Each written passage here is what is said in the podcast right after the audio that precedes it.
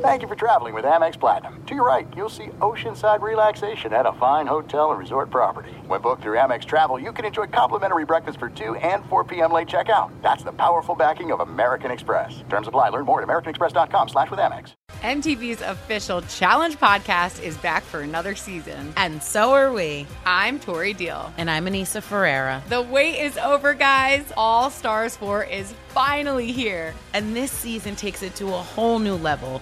Old school legends, modern power players, and ex lovers are all competing in Cape Town, South Africa for the prize of $300,000. And we're going to be right here along with you fans, covering every episode on the podcast. Listen to MTV's official Challenge podcast on the iHeartRadio app, Apple Podcasts, or wherever you get your podcasts.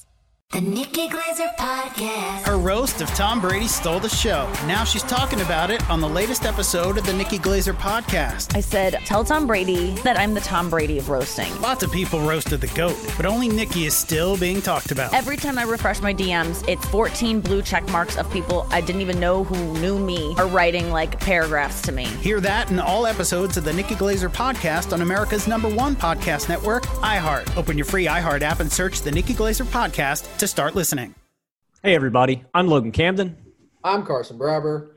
And this is Nerd Sesh. No!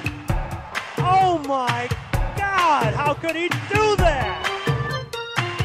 Are you on Donate What? Charles Darwin.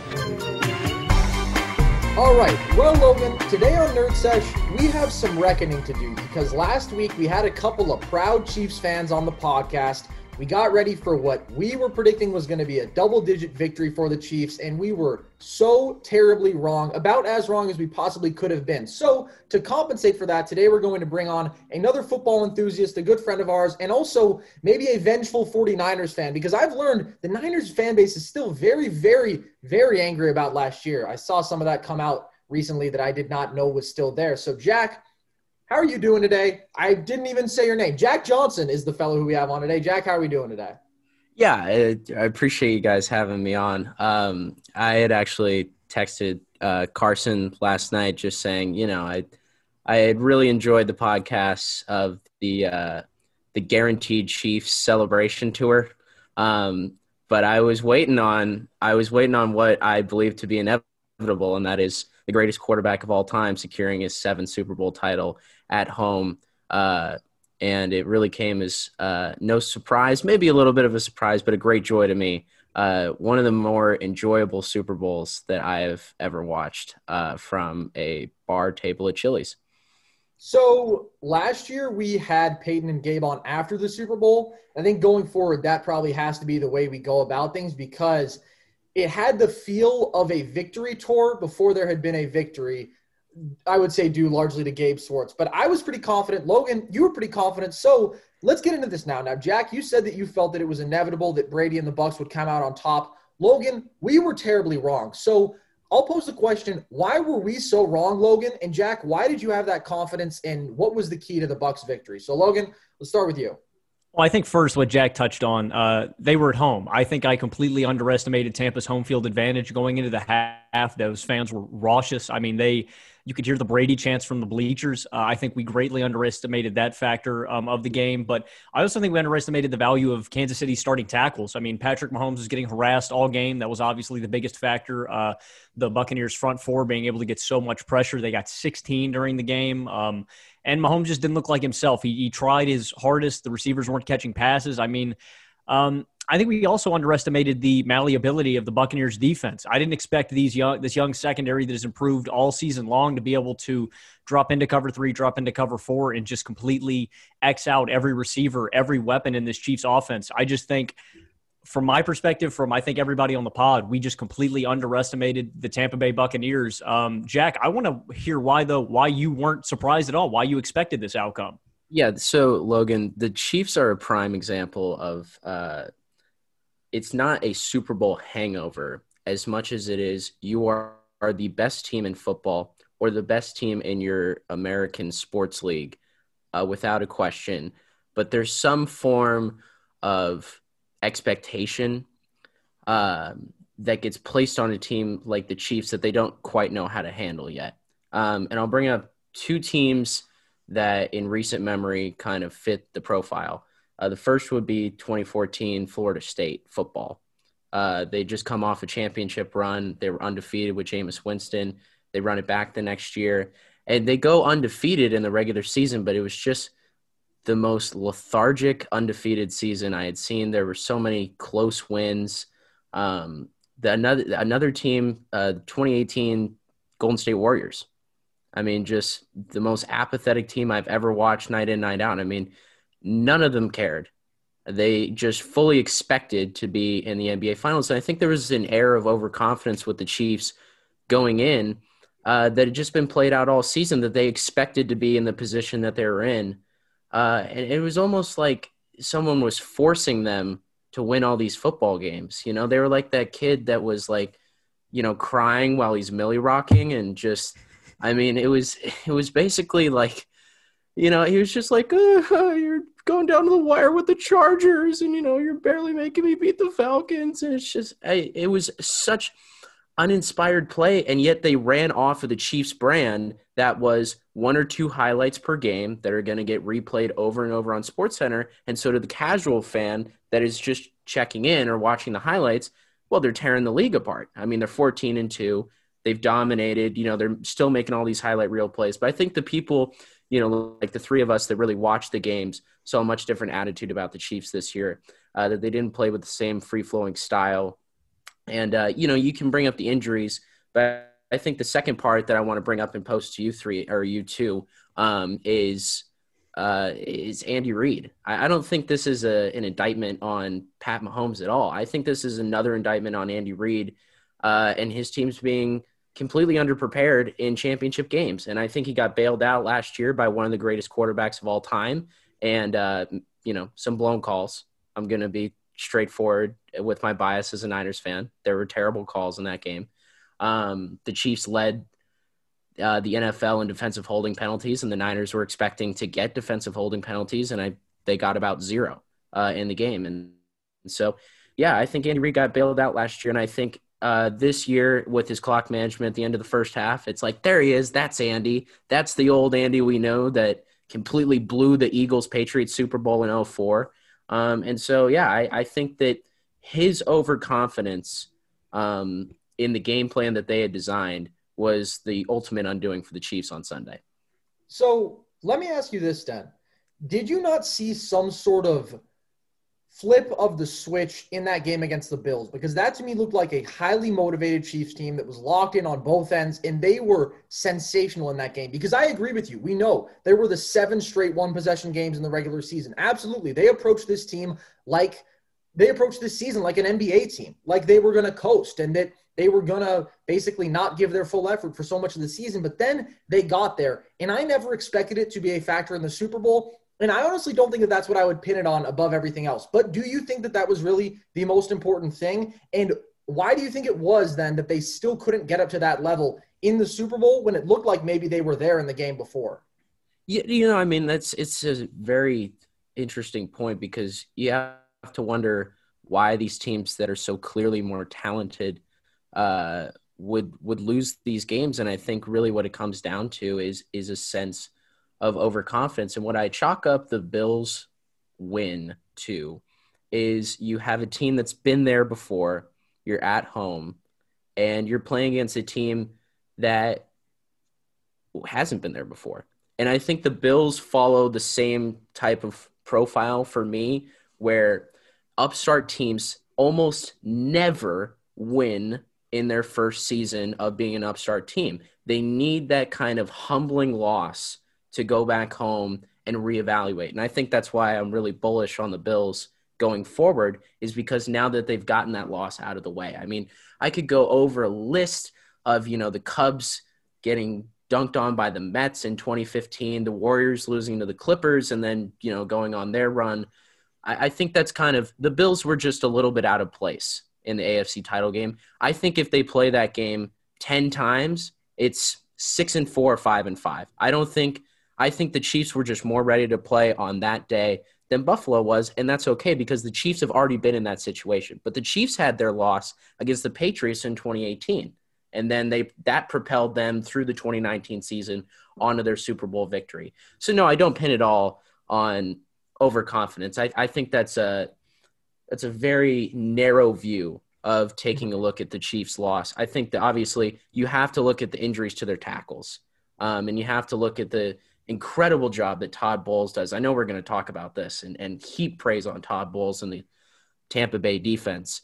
Um, and so, yeah, I mean, there's a lot of logistical ways that this was won, not just by overconfidence, but the air of the team of Kansas City was showing up to me in patterns and trends from week one until week 17 and all the way through the playoffs. And that's why, personally, Carson, I felt like it was inevitable. And I agree with a lot of what Jack said, especially about um, Andy Reid's overconfidence. In that Bills game, um, they looked hungry. They looked like they were preparing for the second best team in football, which I truly believe. And uh, as for why the Chiefs, I think, played so much better against Buffalo, they their front four got pressure on Josh Allen all game. They were frustrating him. The Buccaneers made them scared to send that pressure home because of what Fournette and Rojo could do on the ground against this Chiefs defense. But uh, as for the Andy Reid situation, I think this game was evident in on those opening drives the Bucks dropped into cover three and cover four nearly every play, which means those lower those flat zones because they're rushing four and they're dropping everybody else back. Those flat zones are open, and Andy Reid just expected that those same plays, those same deep shots to Tyreek Hill and Mecole Hardman were going to be open once more, like they were in that first matchup, and he didn't even have anybody going on those lower routes, uh, as well as he didn't set the tempo on the ground. Clyde Edwards-Helaire had nine rushes all game long, like the Bucks could send four and drop everybody else in coverage without having to worry about anything. So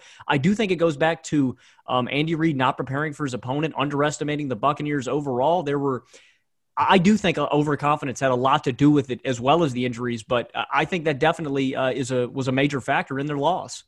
So I'm going to answer my own question here because when I think about why I was so terribly wrong. I thought this was going to be maybe not a blowout, but a convincing win in one direction, and it was an absolute blowout in the opposite direction. And I think part of it is you can talk about maybe the arrogance of the Chiefs. I thought that they had a deserved air of invincibility, particularly on the offensive end. I did not think that they could be contained like this. I did not think that the Buccaneers could get 29 pressures out of 56 dropbacks. I didn't expect Shaq Barrett to have eight pressures on his own and four quarterback hits in one sack. And what's so incredible is we talked all year, Logan, about how if the Bills were going to beat the Chiefs, it was going to be because they have so many great guys in coverage. And if they can get pressure with four, they have the formula. And there were questions with the Bucks about the back end of this defense the whole time. They were a blitz heavy team for much of the season. They blitz on 9.6% of dropbacks this year, the lowest of any Todd Bowles defense in five years. And obviously, the coverage was incredible. And that to me is part of it because when I saw the Bills take basically the right approach last in this last week, I would say a pretty similar approach to the Buccaneers as far as not going with the blitz heavy, trying to obviously get pressure with four, going with two high safeties, all these things that the Bucks replicated and just did so much better. I just thought Mahomes would still be able to get the quick stuff out. I thought that Reid would scheme around it, and I thought that Mahomes would be able to extend plays with his legs. But I think that's where the difference in this game comes down to the secondary because that was some of the best coverage on some of the best weapons that I have ever seen. And I'm sure we've all seen now the stat about Mahomes running 497 yards before he even threw a ball, which is the most in the history that they have tracked that stat. And he's forcing balls too. He threw 10 times into tight windows, was one of 10 in those situations with two picks. So I just never thought that a team could not only take the Chiefs so far out of the out of their element, but that the Chiefs wouldn't be able to respond. Because I think you make a great point, Logan. There was an opportunity to take the underneath stuff. There was certainly an opportunity to run the ball. They were very successful running the ball with Clyde Edwards-Helaire. They only did it nine times for 64 yards. But if you look at Mahomes, he was 18 of 26 throwing 10 yards or less downfield. He was 8 of 23 throwing further. So you can look at receivers dropping passes. You can look at Mahomes missing a couple throws, but I think it ultimately comes down to the fact that they maybe didn't take advantages of these small cracks in this Bucks defense that did exist because they were phenomenal. I also think though on the Bucks end offensively, I did not expect them to run the ball that easily because this Bucks run game has been so up and down. Sometimes Rojo's been great, sometimes they get completely contained. And Jones and Fournette combined for 28 carries for 150 yards. That opened up the play action for Brady, which was huge. He was 10 of 13 off play action for 135 yards, three touchdowns, and the Bucks were able to put up 31 points without the deep passing game. So I knew that maybe the Bucks were going to try this approach on the defensive end. I just didn't think they could execute it to actual perfection. I didn't think the Chiefs would look as lost as they did, and I didn't think that the Bucks would have it so easy on the offensive end either. So I was just as wrong as I could possibly be. So I want to ask another question then, because Jack, you touched on this earlier when you say that the best or the most talented team didn't win here, and you talk about other examples in which that happened. Football is interesting in that the best team in football does not always win the title at the end of the day. Do you think that the best team in football won this year? No. No, I, I think it's I think the better coaching staff uh, was able to bring together. I, I, mean, there there should be a thirty for thirty on this Bucks team uh, down the road. I mean, this was like assembling the cast of Ocean's 11 mm-hmm. I mean, in terms of personalities. I mean, you, you've got guys that have been blackballed out of the league almost, like Antonio Brown, Ndamukong Suh.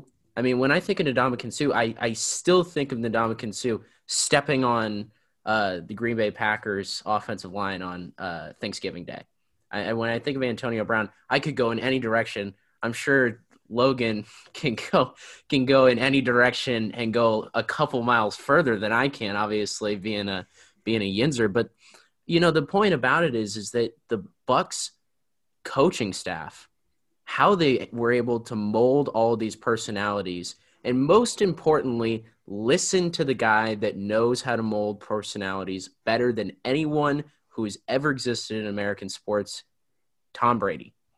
And I think that there's a genuine, uh, and this is this is somewhat answering your question. It's just in a roundabout way, Carson. But uh, there there is a genuine line where I believe personally somewhere in that bye week, Brady had gone up to Bruce Arians, uh, Byron Leftwich, and said, Hey, look, we've tried it your way. Okay. We've had some success. Let's do it my way now. And it just seemed like right then they started to turn the corner. It was it was less deep shots. It was less deep shots from the shotgun, more on play action. It was more trying to establish the ground game because Brady's always been best, not in a shootout offense, but in a play action offense that runs off of a balanced set. Use of the tight ends. Cameron Brate, even Gronk started to develop over the course of the season, and it became less about these great receivers and more about the bread and butter for Tom Brady. Tight ends, running backs, you establish the ground game, you work play action off of that, and then you can get your receivers out in space across the middle. And so, no, I don't think that the Tampa Bay, as as good as they are, we're the more talented team. We're talking about an electric talent in Patrick Mahomes. In my opinion, and I'm willing to concede this as much as I like to bash Chiefs fans, the most talented quarterback that has ever played the game of football. I mean, the throws that he made, I mean, Richard Sherman tweeted about this last night. What, like nine of the greatest incomplete passes in NFL history? It's remarkable just watching the guy almost single handedly try and drag his underperforming team down the field. Tyreek Hill, his run against the Bills um, after the catch, really that that's his entire career in a nutshell. When I put together the Tyreek Kill mixtape, that's the first play I'm showing. Um, there's so many other talents. I mean, Travis Kelce, probably one of the top five, top three tight ends in history. Um, and so, yeah, and then on the defensive end, Tyrann Mathieu, who I believe is uh, the defensive MVP of last year's Super Bowl in the victory. Um, you got good pass rush, uh, but again, the Bucks schemed away from that Kansas City pass rush. Uh, and that's something that Kansas City did not do. And it's a point that you guys made. You can't cover all of the field. It's impossible. You have to give something.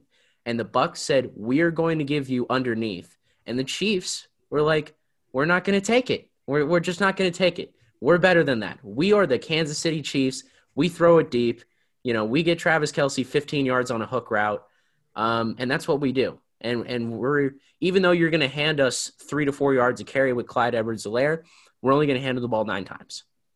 Uh, and so, yeah, I think you know in a roundabout way, my argument is yes, you're the more talented team, but you didn't take what the defense gives you, and I think that that comes down to arrogance. Is is my point.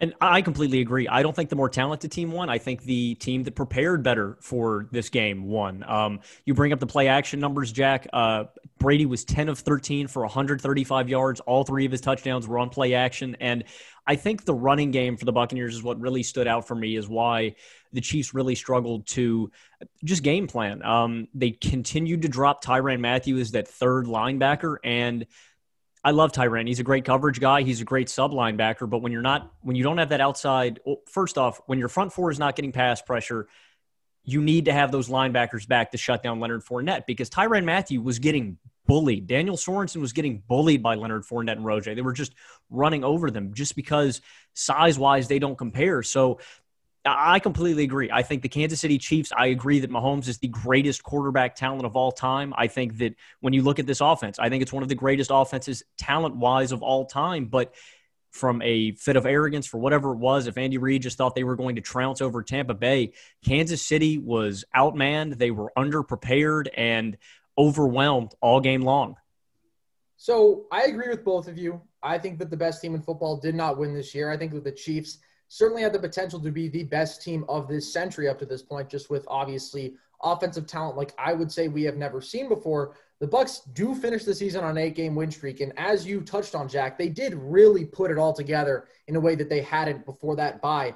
I still don't think that they were the best team, and I'm not making excuses for the Chiefs because they got blown out. I do think I'm taking a fully healthy Chiefs squad in that game, and Peyton came on last week and talked about how maybe the offensive line absences were overrated just because the Chiefs were so good at making those adjustments at getting the ball out quickly, at surviving injuries to the offensive line. I don't think that that was right at the end of the day. I think when you're missing your two best individual offensive linemen in probably the two most important spots for pass protection, absolutely you're going to feel that because the Bucks would have gotten pressure in that game no matter what. They probably wouldn't have gotten the most pressure we have ever seen this team face though. And Carson, I think that was the biggest reason the Chiefs lost this game. Um, every week, we we saw it in the Bills game, we saw it more in the Cleveland game teams that don't get pressure or even teams that do get pressure, it doesn't matter because the Chiefs are so good all season long at using play action and moving the pocket. And so it's this it's this conundrum, right? Because the Chiefs didn't set the run tempo, they couldn't get the play action RPOs going. Because they couldn't get blocking up front, they couldn't get the defense on their heels at all. They this offensive line because of the injuries, they couldn't move the pocket all game long, and I think that was the biggest issue. Obviously, when Mahomes is under fire all game long like that, you're not going to, but is just it's a conundrum. They didn't they didn't do anything right offensively, but the biggest issue was they couldn't move the pocket like they had done in every week of the season, and that is why this Chiefs offense, as Peyton said last week, had been able to kind of sustain with no real dominant. Uh, well, I mean, I'd say they have offensive dominant offensive line talent, but even with injuries to their offensive line, they were still able to succeed. So we all agree that the best team in football didn't win, and we've touched on some of the reasons why, be it arrogance, be it poor coaching be it just an inability to adapt on the fly. Jack, if you had to say who deserves the most blame for the Chiefs when it comes down to it, with all the things we've talked about, who would you say it is? Well, I wouldn't say it's it's Patrick Mahomes, uh, and I want to make that clear. I think that anybody uh, that tries to make this game as an indictment on Patrick Mahomes, uh, th- in, in my opinion, this was as hung out to dry as a superstar has been since LeBron on the 07 Cavs. Um, he performed to the best of his ability. I think those two interceptions were, you know, either caused by frustration or the fact that he had been running for his life the entire game, um, and that he, as great as he is, had lost confidence in his team around him to protect him and get open, which is their job, and he was doing his job um, to an incredible extent. I think really what it comes down to is is the uh, Kansas City coaching staff, Carson. I think it it comes down to the preparation uh, and the understanding that you have to do every single thing you can in preparation for a Super Bowl, and you have to understand that the for here's an example I'll give you. The referee crew. I, I don't know who it was run by, but um, I had read this last night. Uh, the referee crew threw the most holding and defensive pass interference calls all season long. And Tom Brady, ever the most prepared guy on the field at any time. He's not going to beat you with his athleticism, but he'll always beat you with his mind, his preparation, and that's the sign of how great he is. Exploited that on the on the Chiefs side, and the, the thing for me was okay, yeah, they're dropping back into cover four, they're dropping back into cover three. And there were moments where Mahomes looked so disgusted that Mecole Hardman was sitting in the flat. There was no one around him. But instead of taking the six yard gain, he just seemed almost offended that they were giving him a six yard gain when he could have had the 50 yard strike. There were just moments where I thought, you know, if this is such a flag happy team or a flag happy officiating crew, why not try to exploit that? I mean, you're the Chiefs. You're so hard to cover. And it just seemed like the play design was a little bit lazy. Um, and I know that's a that's a harsh criticism, but it was a little bit lazy. It didn't seem like it had been thought out in terms of how they were supposed to prepare for this defense, this officiating crew, and that's why I think it lands squarely on number one, Andy Reid.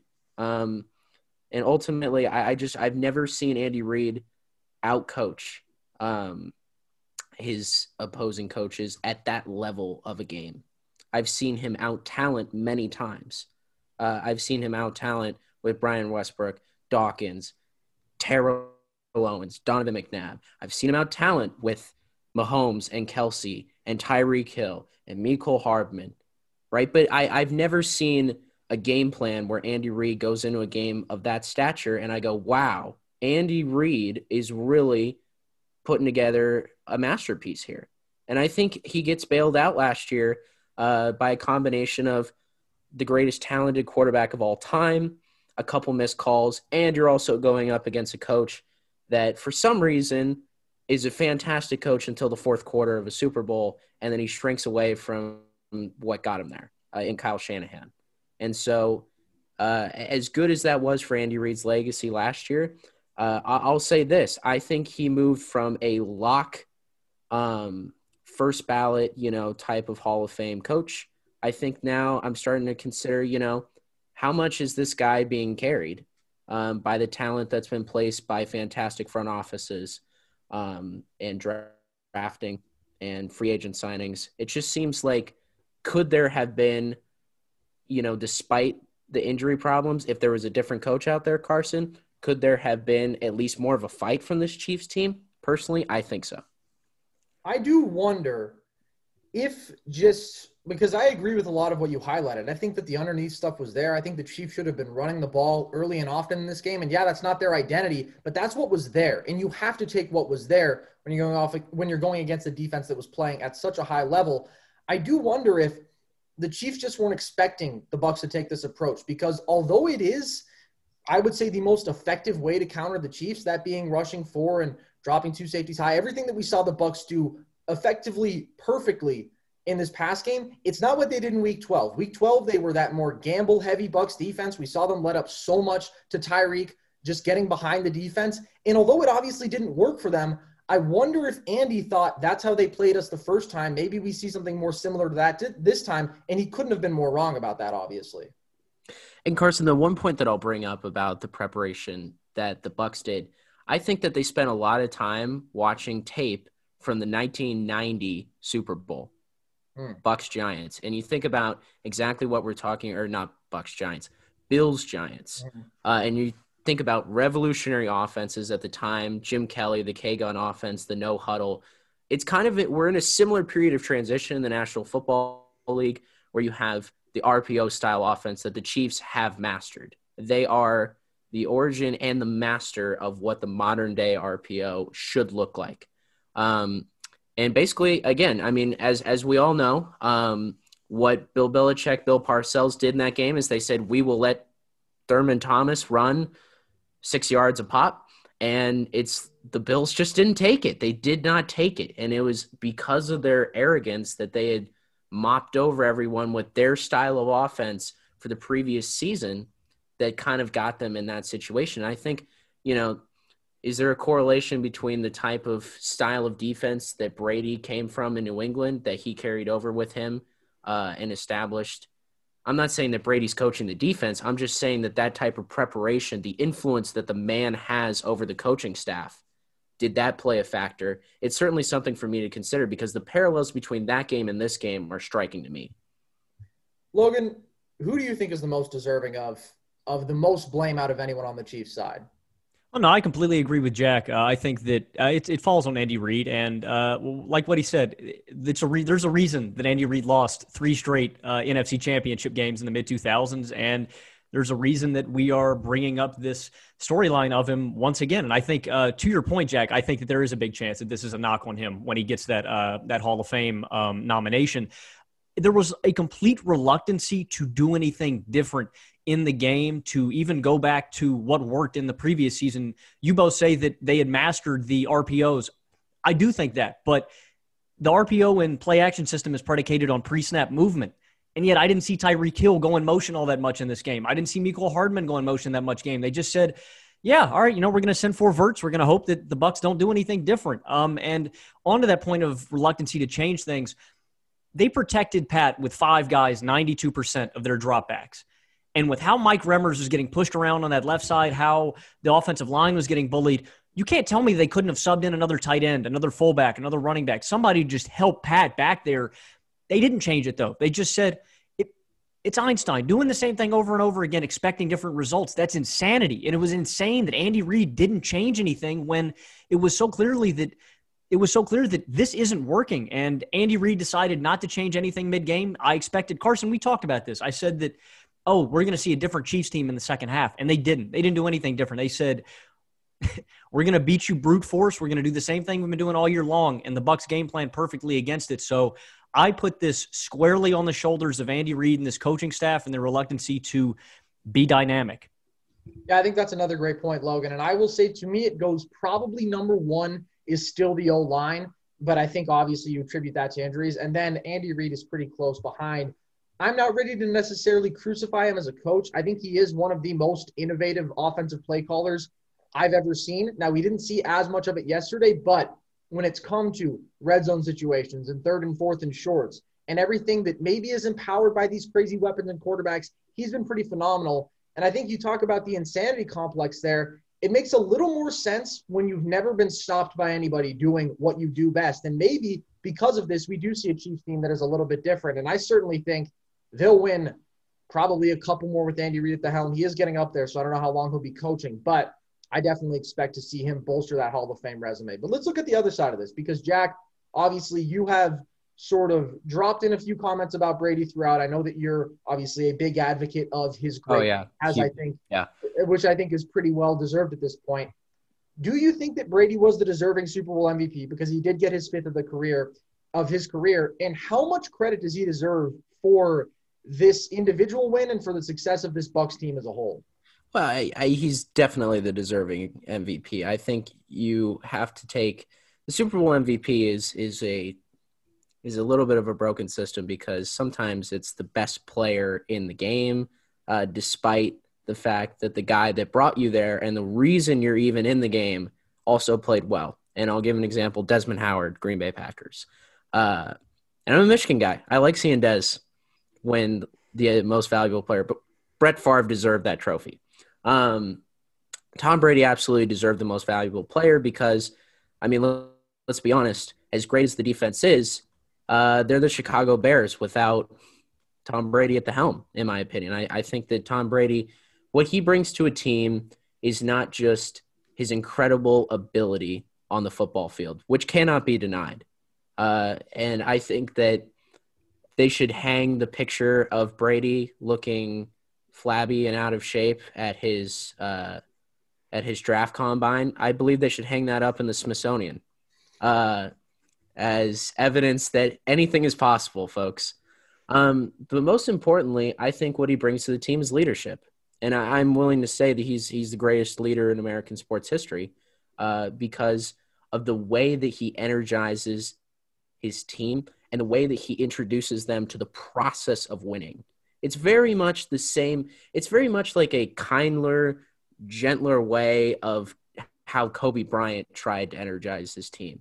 You have to be there 6 a.m. every morning. And, and, Kobe did it by kind of being an ass to his teammates and ostracizing himself. Uh, and, and, then later in his career, um, he kind of took on the more veteran leadership role. Brady's been that guy his entire life. Uh, he's been the underdog, and he understands kind of the work that it took for him. And therefore, he can impart, as a great athlete, he's in a very weird dichotomy because Brady is not only the greatest to ever do it, but he worked his way up from basically the bottom to the top. And we look at this time and time again. Great coaches were not great players, but they understood how to become serviceable players by learning the skills and the tools of the trade and the different crafty ways that they can either score in basketball, get in front of the net in hockey, that you can craft yourself around a golf course where guys are hitting at 350 and you can only hit at 290. There are so many ways. Those are the guys that become the greatest teachers. Brady has taught himself to be the greatest of all time. And in part, he has taught his teammates time and time again the winning recipe. And he did it again on Sunday. I think that that is a very strong case for the greatness of Brady. And I think that it's very well put. To me, looking at this individual game, I would not say that he was the most deserving player because you talk about the Bucks maybe being the Chicago Bears if they don't have Brady there. The Bears have one of the worst possible starting quarterbacks in football, so it's a little black and white there. And I think that ultimately the defense is 100% what won them this game. The Bucks offense played well, but it's the defense that stood out. And so I will take the most outstanding player from that end of the ball. I think it's Shaq Barrett. I already read his stats earlier. It's just mind blowing. Eight pressures, four QB hits, a sack. And I think that Brady, of course, deserves credit, but in this individual game, he completed three passes more than 10 yards downfield, threw for 190 yards, and he won a game in which maybe the best offense ever opposite him scored nine points. So to me, maybe it tells the story of the season to talk about Brady and his greatness. It doesn't tell the story of this game. And I think that that's what's important to remember. Brady may be the guy who is immortalized from this win. This is genuinely maybe the best game I've ever seen a defense play. I did not think this was possible against the Chiefs, and it just happened. So that's why I would give credit to that side of the ball. I completely agree with you, Carson. I think Brady deserves a lot of the credit for the leadership, as you put, Jack, um, for getting a lot of guys here, for getting everyone to buy in on this team. But uh, to your point, Carson, Patrick Mahomes has never been handled like this. Uh, the second least yardage for a game where he completed 26 passes, the least yardage for a game where he attempted 49. Outside of the pocket, he was 4 15 for 28 yards with two picks. Uh, on third down, he was four of 12 with an interception. This is the first double digit loss of Patrick Mahomes' career. This is the first loss in which the Chiefs didn't manage an offensive touchdown. So, it, with what Shaq Barrett did all game, I completely agree. I think it has to be someone on that side of the ball, and uh, Shaq Barrett was clearly the, um, the catalyst for that defense. I think certainly the counterpoint to that is I've kind of established my position on this side of the argument is that, you know, we've established already in this podcast that the Chiefs maybe have a little more offensive success if they take what the defense gave them. And I think their inability to do that allowed Shaq Barrett those amounts of pressures and quarterback hits. I think their reliance on sending four verts down the field and trying to get the receivers open the way they always have allowed Shaq Barrett to have the type of game he did. I think if they had an emphasis on bubble screens, motion and quick RPO snaps, slants to Tyreek Hill, quick hooks, quick outs to Travis Kelce. I don't think he has the type of game and the type of impact that he does. I think he is almost granted a great game by the inability of the Chiefs coaching staff to adapt at the start of the game and then coming out of the locker room in the second half. To counter argue your take, then, uh, uh, Jack. I would say, though, I don't think that Tom Brady was the biggest reason and why the offense was successful. I would say their establishment of the ground game with how Leonard Fournette and Rojo played uh, 150 total yards on the ground. I think if it was run one running back that did that, I think they get Super Bowl MVP instead of Brady. And again, all of his touchdowns were on play action passes. So I think that the entire reason that the offense was successful in this game was because they were able to establish the run against a uh, Chiefs defense that has been uh, susceptible to that uh, you know aspect of the offense all season long.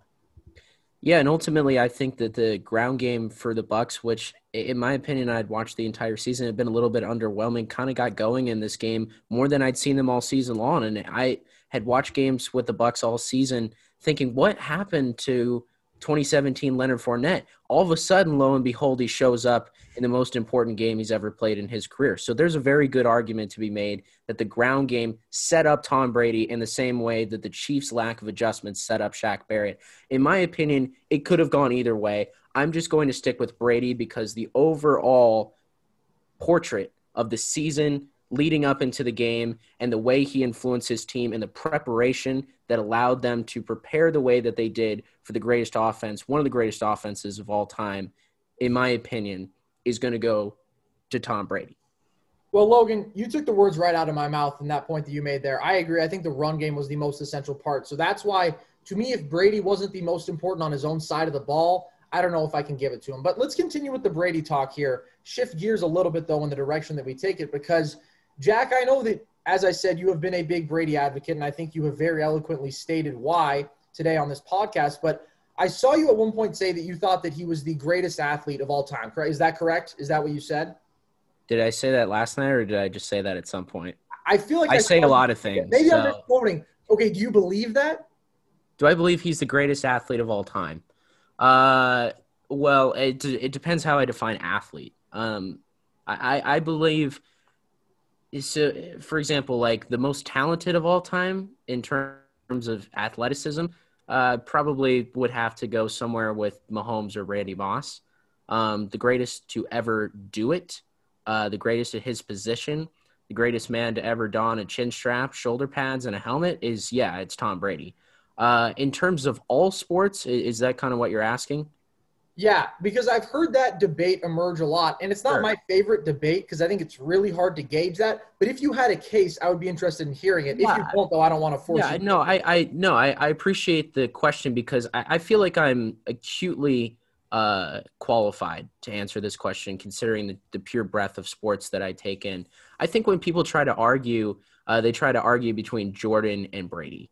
Um, I, I would open that up uh, even further. I would open that up in terms of great people at their position in sports. I would have to include the man whose hat I'm wearing right now, Tiger Woods. I would have to include uh, Jimmie Johnson, uh, one of the greatest NASCAR drivers of all time. I know, I know, everybody likes to roll their eyes, but the fact of the matter is, is that the people that have watched the types of sports, uh, the individual sports, I would even have to rank uh, a type of guy like Federer in there. The type of consistency that he has brought throughout his entire career echoes the type of consistency that Brady did. I think the argument that I would make for Tom Brady is this: that I would knock on Tiger Woods uh, and Michael Jordan consistency. I, I, the man just really never really struggles, and I know that Jordan had his moments where he it wasn't that he struggled; it was that he lost his drive for the game. Uh, and he retired, he stepped away, and he did something that shocked the world, but ultimately got him the next three titles.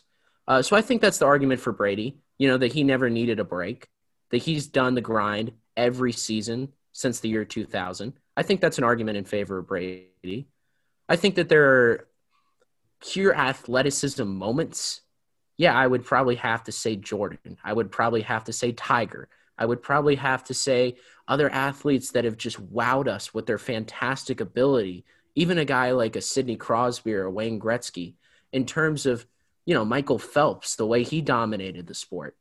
Um, but the consistency of the way that Brady did it, I mean, Phelps had in his standards a very underwhelming 2012 London Olympic Games. Uh, and, and there are many times where I just haven't really seen Brady underwhelm too much. I mean, I could say 09 against the Ravens. I could say 2010 against uh, the Jets. I think that's probably his worst playoff loss, in my opinion, is against that Jets Rex Ryan team. But that's a that's a fantastic defense that was undermined by a mediocre Mark Sanchez. Uh, and we found out how bad Mark Sanchez was later on. Um, I would have to say that's his worst playoff loss. And that being his worst, worst playoff loss, I mean, the man has more Super Bowls than the Eagles franchise, and the Eagles beat him to get their first Super Bowl. And since that game, he has more Super Bowls than their entire franchise history, which is about 80 years. So I, I think that, again, any argument has to circle back to the fact that the man has won seven championships in a game that requires 53 people to succeed. And that's my knock against a Jordan, a Tiger, a Jimmie Johnson, people, a Federer along those lines, because ultimately he has rallied so many people around him in the locker room so many times. And I think, in my opinion, if you were to make the case that he was number one, that would be the case that I would make. That's so fascinating because that to me is the exact knock on any football player as the greatest of all time is that unless you are so far above your other peers, respectively, like a Jerry Rice, who is 40 something touchdowns above second place, 5,000 plus yards above second place in receiving, he was he's so far outside of everybody else's clout, class there. I think that the 53 man argument says that the individual athlete's impact is devalued in football compared to other sports. It is the ultimate team sport. And I actually saw Theo Ash, a fellow Cronkite student, tweet out basically that exactly today. And it resonated with me because I think that individual athletes have so much stronger cases to be the greatest of all time if we're comparing sports, which I think is very hard to do. But since people are doing it, might as well talk about it. Just because there's no variables that are not in their control. We're not in the locker room every day. We can't really say, does Tom Brady elevate people on the defensive side of the ball? We certainly can't say when Tom Brady won his first three Super Bowls in four years, was he doing that? We just don't know. And when I look at a guy like a Federer or a Tiger Woods, I just think, or a Michael Phelps, that kind of individual do- dominance is so indisputable that I lean that direction. Right. I think even basketball, the impact of an individual player is still much more disproportionate than it is in football sure. because you can carry the load so much more. So it's an interesting debate. Um, but Brady does not stand out to me as the guy there. And part of it is circumstance. He is the greatest quarterback of all time, in my opinion. The accomplishments absolutely speak to that. I just think when you have, you know, so many great lines, when you have so many great defenses, can I isolate you and say you are the best across every sport that has existed to man to do it? I can't get there personally. And I think when we're looking at other football players, if it was positionless, I would include Jerry Rice. I'd have Lawrence Taylor on that short list as well. As it pertains to Brady, I don't think he's the greatest athlete ever, but I think he's the most accomplished individual player, individual athlete in any team sport of all time. And maybe you could argue Michael Jordan just because of six rings. Bill and Russell. again, Bill, yeah, Bill Russell as well. Actually, Carson, who are you taking then? Would you go Bill or would you go Brady? For most accomplished? Yeah. Well, I'm taking Bill because he's five-time MVP, 11-time champion in 13 years, and if they had DPOY, would have been God knows nine-time DPOY or something. Yeah. Is there any? Is there anybody else uh, above Brady then? In team sports, I don't think so. Okay. Well, Robert I agree Horry. with a lot. Rob Robert Horry makes a strong case. Just you know, seven timers club. And listen, multiple locations. You look at the common thread I mean, you want to talk about the way that Robert Horry elevated his team in the locker room? I don't think we can deny it. I don't think so. I mean, the records speak for itself. Sorry, Logan. Continue, please. No, no, no. I, I think Robert Horry is definitely up there. um, as for individual athletes, I definitely think Tiger Woods is probably up there. I'd probably have um, I'd still have other guys in team sports. I think if we're looking at just individual athletes, I'd have Rice above him. I'd have Jordan above him. I'd have a bunch of individual guys, Tiger Woods, Federer. But as, as it pertains to team sports, I think it's a very short list with Brady on it. Yeah, and the team versus individual dynamic is an interesting one because I said to Logan earlier today, to quite a bit of outrage from him, that I thought there had been four tennis players in this century who I would have higher in my greatest athlete of all time rankings than Tom Brady because there are people who have so far surpassed the previous standard for the best ever in their sport. All right, Federer, Nadal, Djokovic, and I'm saying Serena from the women's side. Oh, Serena, yeah. Uh, yeah. yeah. But, but really, I don't think we're going to decide anything there. I wanted to dip our toes in though, just because when we have a a, Brady enthusiast here, um, and I think you've made a lot of really strong points. I wanted to to delve into that. But let's get back to specifically on the football side of things because we've talked about everything that went wrong for Kansas City. It was also really an oddity in the few years that we've seen of their franchise. They've never had a performance like this. So, did we see any permanent cracks in this game that will continue to be an issue for the Chiefs? Logan, what do you think?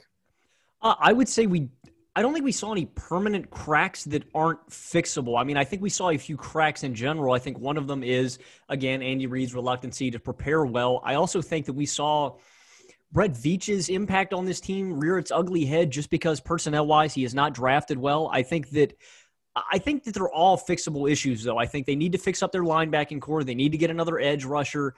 Um, but uh, as for permanent cracks, I don't think that there's anything that you can't fill through the draft or through free agency or with preparation because, uh, more importantly, at the end of the day, uh, as Gabe Schwartz likes to say, we have Patrick Mahomes. So uh, there won't be any permanent cracks in this team that Patrick Mahomes can't fill in. But I do think that there are smaller ones that need to be addressed in the draft, that need to be addressed in free agency, and uh, potentially maybe in the coaching staff. I agree. I don't really think there are any permanent cracks in the armor. I would just say we saw that the Bucks pass rush is that good, and the Chiefs were down a couple guys opposite them, and the Bucks executed this formula to perfection. But I think we knew that was the formula. So as long as the Chiefs are able to bolster that O line, get everybody back healthy, figure out what they're going to do with Kelechi Osemele this offseason if they draft a replacement for him, then I think that they will probably be back as strong as ever next season. What do you think, Jack? Are there any permanent cracks in the armor that we saw from the Chiefs? No, no permanent cracks in the armor. I just think it's another. It's a year that went by without a championship, mm-hmm. and uh, you're only going to get so many. You're on borrowed time in the NFL, and and that's the point that we were talking about against Brady being the greatest athlete of all time is a is going against Patrick Mahomes currently in his career today. Mm-hmm. Is the fact that you have to pool a 53 man roster that is for the most part better than 80 to 85 percent of the league, and then well, I would I would probably say 90 percent of the league, and then you can have a transcendent athlete make up that 10 percent. And I think that speaks to the greatness of the quarterback position in Kansas City. But again, they have a great team and a great core that has been assembled for quite a while, though, in Kansas City. Um, and the clock is ticking uh, on in terms of how they're going to keep it together because it's going to be tough. And then the second point is, uh, so yeah, you're going to have cap issues going forward. You're going to have to pay somebody. You're going to have to cut somebody. You can't keep everybody, and that's the beauty of the way the NFL is constructed. Uh, it's just so anti-dynasty um, that it just again highlights how remarkable the Patriots run was for 17 years. Um, the other part about it, though, is when I look at the Patriots dynasty, there was a challenger. Uh, there was Peyton Manning. Um, who is the next Peyton Manning to challenge Patrick Mahomes? I don't think he's going to walk through the AFC untouched like he has the last three years.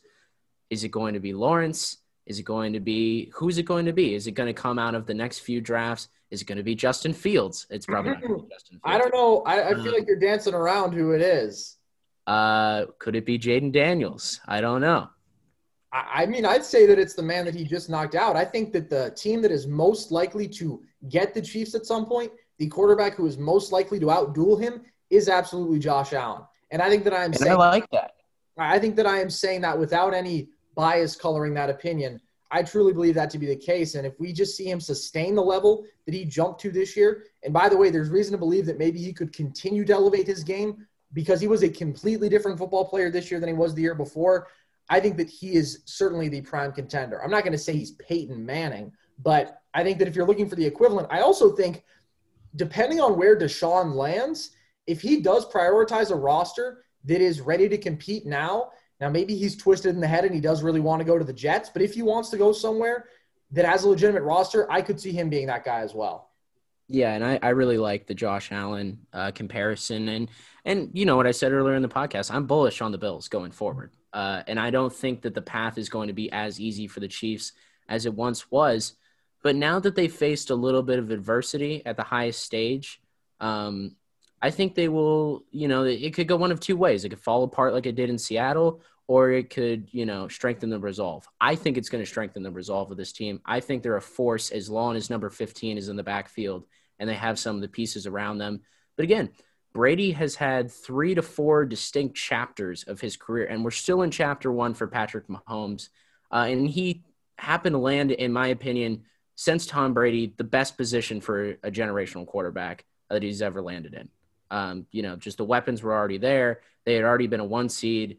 Um, and so, you know, it, it, was a very fortunate landing spot for Patrick Mahomes. And, and that's ultimately, you know, I am a Brady enthusiast. Did I relish in the Chiefs' misery yesterday? Yes, I did. And that's because it's not that Chiefs fans haven't been miserable. I mean, they sat through 2 and 14 with Matt Cassel.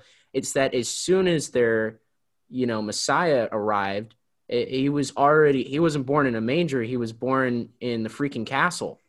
Um, and so in, in the penthouse in the castle. Um, and so, yeah, I would like to see Pat Mahomes have a little bit of adversity. I'd like to see him maybe not with the best receiving core, undoubtedly, in the National Football League. And I think those two uh, scenarios that you play out with the Bills' rise and kind of the Chiefs looking to the Super Bowl window and now wondering how much time they have with this core, I think that plays for fantastic storylines and it makes the Chiefs a lot more likable, in my opinion, because now instead of this invincible team, uh, they're going to have to deal with the problems that us normal fan bases have to deal with.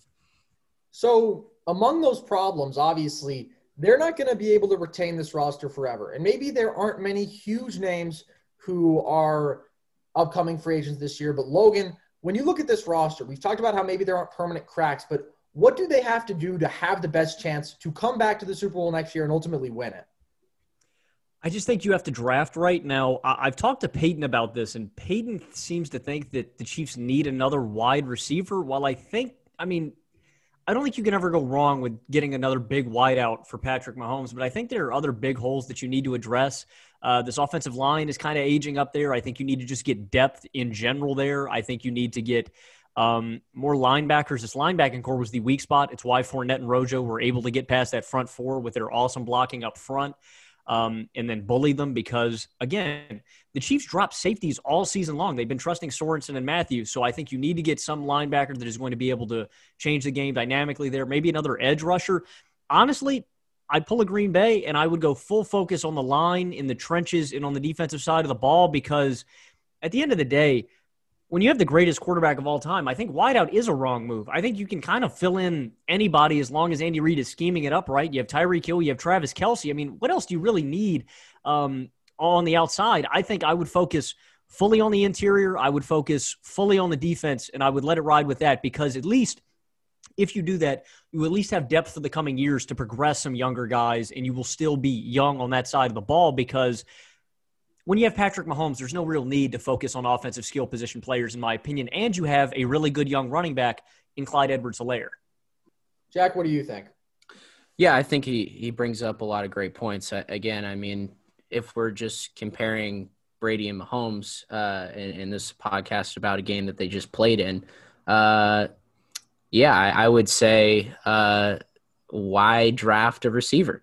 Um, and, and I, I mean, for 92% of the time, I agree with, with Peyton's opinion. I, I think he was a little bullish on Remy Martin, uh, Naismith Player of the Year, after five minutes of ASU's opening game of the year uh, against Rhode Island. Um, uh, but again, how many times, you know, when I think about Brady, how many times did they draft a receiver? I mean, they, they got the guy help like one time. Uh, and, and they they they stole Gronk in the second round from from Arizona. That was a great pickup, uh, and and that's another one where you know they get Gronk. He happens to work out, and everybody thinks Belichick is this grand drafting wizard. Um, but they got Randy Moss, and that's about it. What they got for Tom Brady, and they put pieces on the defense consistently around him. Whether it was the McCourties, Patrick Chung, a fantastic linebacking core with Rob Ninkovich. Um, that's how you support your quarterback. You get your offensive line, and people say, well, okay, well, Brady's always had a great offensive line and a great defense. Well, why has Brady had a great offensive line and great defense? He's gone to his coach and he's gone to his front office and he said, hey, I'm not going to take the most money from you. And I don't want you to draft receivers. If I have any say in the matter, I want you to support me with great offensive line play and great defense because that's going to make us a balanced rushing attack and we're going to have a good pass rush, good cornerback play uh, and great linebacking play. And that's been the formula for Brady his entire career. And it played out again in Kansas City uh, or against Kansas City. Yeah, Logan, you make a great point, though. Cornerbacks. The Chiefs need cornerbacks. They need to get their pass rush set up correctly because they have good pass rush, but oftentimes you're getting torched um, on underneath routes in the situations where cornerbacks should shine five to 10 yards off the line of scrimmage um, where they're just struggling right now. And, and that's how you support your quarterback. You get your defense off the field, you give them the time possession. Yeah, I think the corner is probably the number one need. I think that's probably where you go in the first round of the draft because let Bashaud Breeland walk. He's a free agent, and I would say good riddance if I were a Chiefs fan. And I think if you look at that secondary, you probably do want to bring back Daniel Sorensen, one of their better players there. I think the weapons conversation is an interesting one because – you do have Sammy Watkins and DeMarcus, and Demarcus Robinson both expiring. If you were going to make the case for one, I would certainly say it's Sammy because when he's out there, he can be a dynamic weapon. I'm not paying Sammy Watkins at this point, though, when he's going to play half the games in the season. So I think that you do let him walk and maybe you draft a guy. Maybe it's in the lower rounds, or maybe you just try to find somebody in the depth of this roster. Maybe Hardman has a bigger role. He's not necessarily that reliable down to down guy that maybe they need. But I also think the offensive line is an interesting point to look at because it is what let them down here. And they're kind of at a crossroads there. As I mentioned, Kelechi Osemele is a free agent now. I think with the fact that he has barely played over the last two seasons, as great as he was in Oakland, I think you replace him in the draft. Maybe that's actually your number one need. I think that Eric Fisher is an interesting choice because he's been so good, but coming off of a torn ACL at his age, I think you need to make an assessment of how much faith you have in him. Is he a guy who you want to keep around, or do you want to cut him, replace him in the draft? I think that also Reiter, their center is expiring, so you have to make a decision there. Do you want to go with a younger guy, or do you want to pay him? So it's all going to be interesting. And as you mentioned, Jack, we are going to see for a long time the impact of Mahomes taking the $500 million deal because – you look at so many of these guys and say you just have to let them walk. In an ideal world, I would like to bring Sammy Watkins back, not with the cap limitations that this team is going to be walking straight into. So I think that we agree on some of the main issues there. Let's look at the other side for the Bucks. How legitimate of a threat are they to repeat, and what do they have to do to best position themselves to be maybe a favorite in that conversation again? So, I mean, like the Chiefs, they're going to have to manage their money right. They've got a lot of free agents to pay this offseason Shaq Barrett, Lavonte David, Gronk, Ndamukong Suh, Fournette, uh, Antonio Brown, and Chris Godwin. But I think they're kind of decently likely to be in the conversation next season just because of how young this defense is and what we saw them do. I mean, Devin White's 22, Winfield's 22, Whitehead's 23, uh, Jamel Dean and Carlton Davis are both 24. I mean, this defense is young. They are only going to get better and they're deep. They've got a great defensive coordinator in Todd Bowles if they can hold on to him. And again, as we've said, Brady's success has always been I'm not going to say that all of Brady's success has just been because of great defenses and offensive lines, but when you put them around any quarterback, they're going to be more successful. And what better weapons to have around than the smartest quarterback of all time, the greatest quarterback of all time? Um, I think weapons wise, now eh, this isn't to say that Brady doesn't scare me because our knock on Brady is still relevant in this next season. When the Buccaneers don't get the run game going and they can't get the play action going and defenses can get pressure home, Brady crumbles, but it didn't really seem to matter in the playoffs. So, man, dude, well, I predict mattered, it mattered against the Packers. It did. You're right, uh, but. I don't know, man. I predicted the Bucks to win eight games this season, so I may not be the best to go to on this. Um, I'm not going to predict a big Brady fall off. I think the Buccaneers are going to be in the conversation again because I'm never going to count against that man with a great O line and with a great defense. Yeah, I would have to say uh, the NFC is about as weak as I can remember it in my lifetime. Um, probably as weak as it was during the transitional period uh, in 2006 when Brees was just getting going uh, in New Orleans, and then you had Rex Grossman. And you know, a fine Chicago Bears defense go to the Super Bowl. But but let's be honest, that Chicago Bears team had no right to even spit in the direction of Peyton Manning that year. Um, I would have to say, look, let's look at the teams. Uh, you know, by I'll, I'll just run through divisional uh, in terms of the NFC. I mean, the NFC West. I think the 49ers. Uh, you know, their IR could have made the playoffs this year. Um, and so, you know, they have to take a deep look at whatever's going on in that training room. I, I think that that seems like a, an angered fan point, uh, but I think it's valid after two out of the last three years you've had your team, you know, ripping ACLs um, like I'm opening Ziploc bags. Um, besides that, the Rams. I, I mean, I, I just we can't ignore the Rams. This is a team that is just like the Buccaneers trying to follow the blueprint of win now mode. They finally have a quarterback. I think we're going to find out simultaneously how bad Jared Goff was for the Rams and how good Matthew Stafford could have been had he not been on the worst franchise in football. Let's be honest, the Detroit Lions are the worst franchise in football. Uh, then, you know, in the North, I think the Packers are on borrowed time. I don't see anybody else coming out of the North unless the Bears do some real soul searching on offense. The South, I think the Bucks are your best bet. I mean, where are the Falcons? Uh, in kind of their stage with Matt Ryan. Uh, the Panthers are two to three years away. They still need to find a chance to put a winning team around Christian McCaffrey. Uh, and then the Saints, again, another team, they're in cap hell. They're in flux. Uh, their quarterback's retiring. And Taysom Hill is a five to six win quarterback. I'm sorry. Um, and then the NFC East. The Cowboys uh, are, are always tripping themselves up. The Washington football team has probably a top four to three defense in the NFC, maybe even higher than that. I really love what they've done uh, in terms of Dan Snyder finally getting out of the way of football operations and allowing Ron Rivera um, in that front office to orchestrate the roster. I think they're a solid quarterback away from actually really surprising some people and maybe contending, making a divisional round in the same run that the Cleveland Browns made this year. Uh, outside of that, though, it's just who's going to stop the Bucks and who's going to stop Tom Brady. In my opinion, I think the 49ers, I would give them the second best odds behind Tampa Bay at this current moment. And that all depends, Logan, to your point about how they manage their money and how they manage their free agents. I would say that the Rams to me are an NFC co-favorite. I think they're going to be that good next year and it'll be interesting to see how does the quarterback play compare between those two teams because we don't really have reason to believe that Brady is going to be any worse next year than he was this year. If he can throw the football from a clean pocket downfield at 43, I assume he can do the same thing at 44. And we've seen obviously some of the inconsistencies there. Throwing short doesn't maybe have as much zip. Sometimes the balls look a little wobbly. There's just not as much pace on them. And obviously, he's incredibly immobile in the pocket. But despite all that, he was able to lead a team to a Super Bowl. And I imagine that would be the same case next year as long as the pieces around him are as strong all the guys you mentioned, Logan, I think are must pay guys with Shaq and Suh and David and Gronk. And I think that the secondary is going to end up being one of the greatest gifts to this team that we ever could have imagined because they're so young and they don't have to pay those guys yet. So they can pay the guys up front and then maybe transition to a different group there as they have to pay the secondary. But I think we have every reason to believe this team will be as strong again next year. And you also made a good point, Jack. It's a weak NFC. And I think that we have seen that. We saw that plain and clear this year when I thought that the two best teams in football were in the AFC. You can certainly debate that now that the Super Bowl champion comes out of the NFC.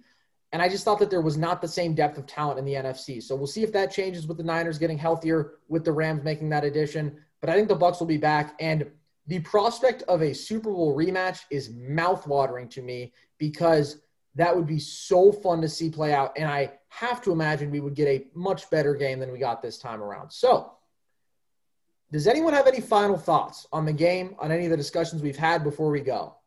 I do want to ask Jack while he's here do you think the Niners need a quarterback to compete next season?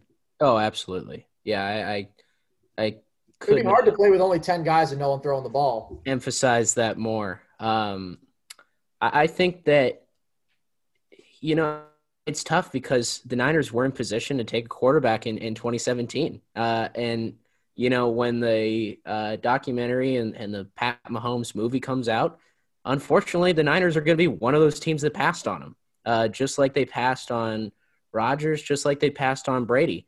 I still think that if John Lynch somehow, some way executes that trade uh, and throws in a couple first rounders for Tom Brady in the 2017 offseason – we're looking at the 49ers as uh, defending Super Bowl champions uh, last year and maybe this year, depending on the way the injury luck works out. I think that they, just like Tampa Bay, have a very young uh, defensive front. They continue uh, to give those uh, troops reinforcements on the defensive line, which is kind of the bread and butter of their defense. Yeah, they have some question marks uh, at, in the secondary that I think they're going to have to address.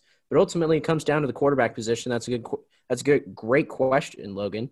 Uh, because, yeah, I, I don't know if Deshaun Watson is the right quarterback for Kyle Shanahan's system, and, and people have kind of referred to the one year delay with Shanahan uh, in, in kind of importing all of the mechanics and all of the technical aspects of his offense, uh, such as um, Matt Ryan having a struggling 2015 campaign, then an MVP season in 2016.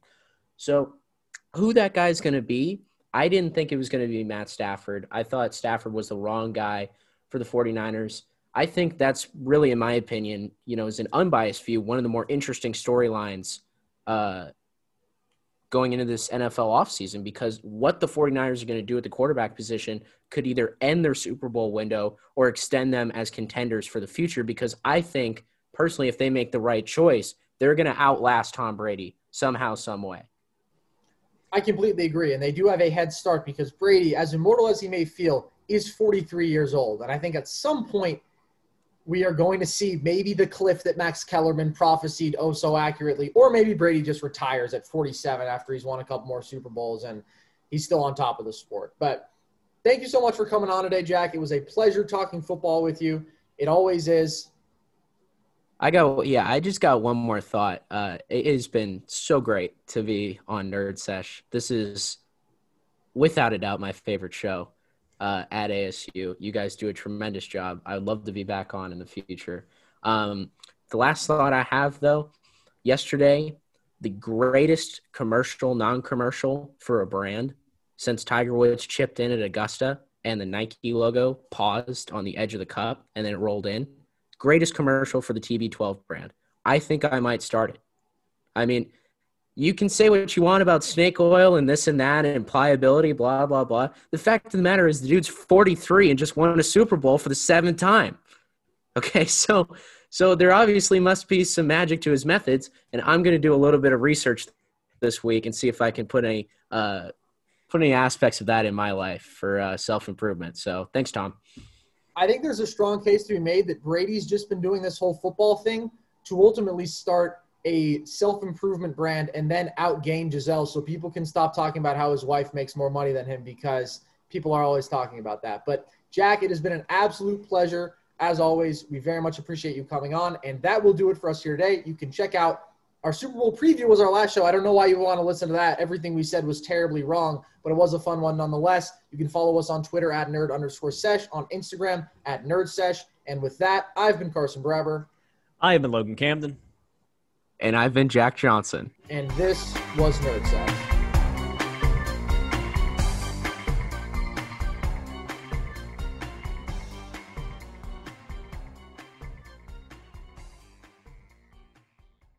MTV's official Challenge podcast is back for another season. And so are we. I'm Tori Deal. And I'm Aneesa Ferreira. The wait is over, guys. All Stars 4 is finally here. And this season takes it to a whole new level.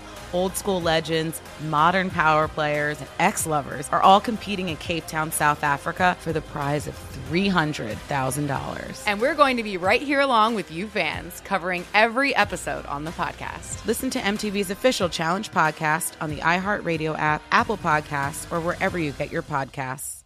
The Nikki Glazer Podcast. Her roast of Tom Brady stole the show. Now she's talking about it on the latest episode of the Nikki Glazer Podcast. I said, tell Tom Brady that I'm the Tom Brady of roasting. Lots of people roasted the GOAT, but only Nikki is still being talked about. Every time I refresh my DMs, it's 14 blue check marks of people I didn't even know who knew me are writing like paragraphs to me. Hear that in all episodes of the Nikki Glazer Podcast on America's number one podcast network, iHeart. Open your free iHeart app and search the Nikki Glazer Podcast to start listening.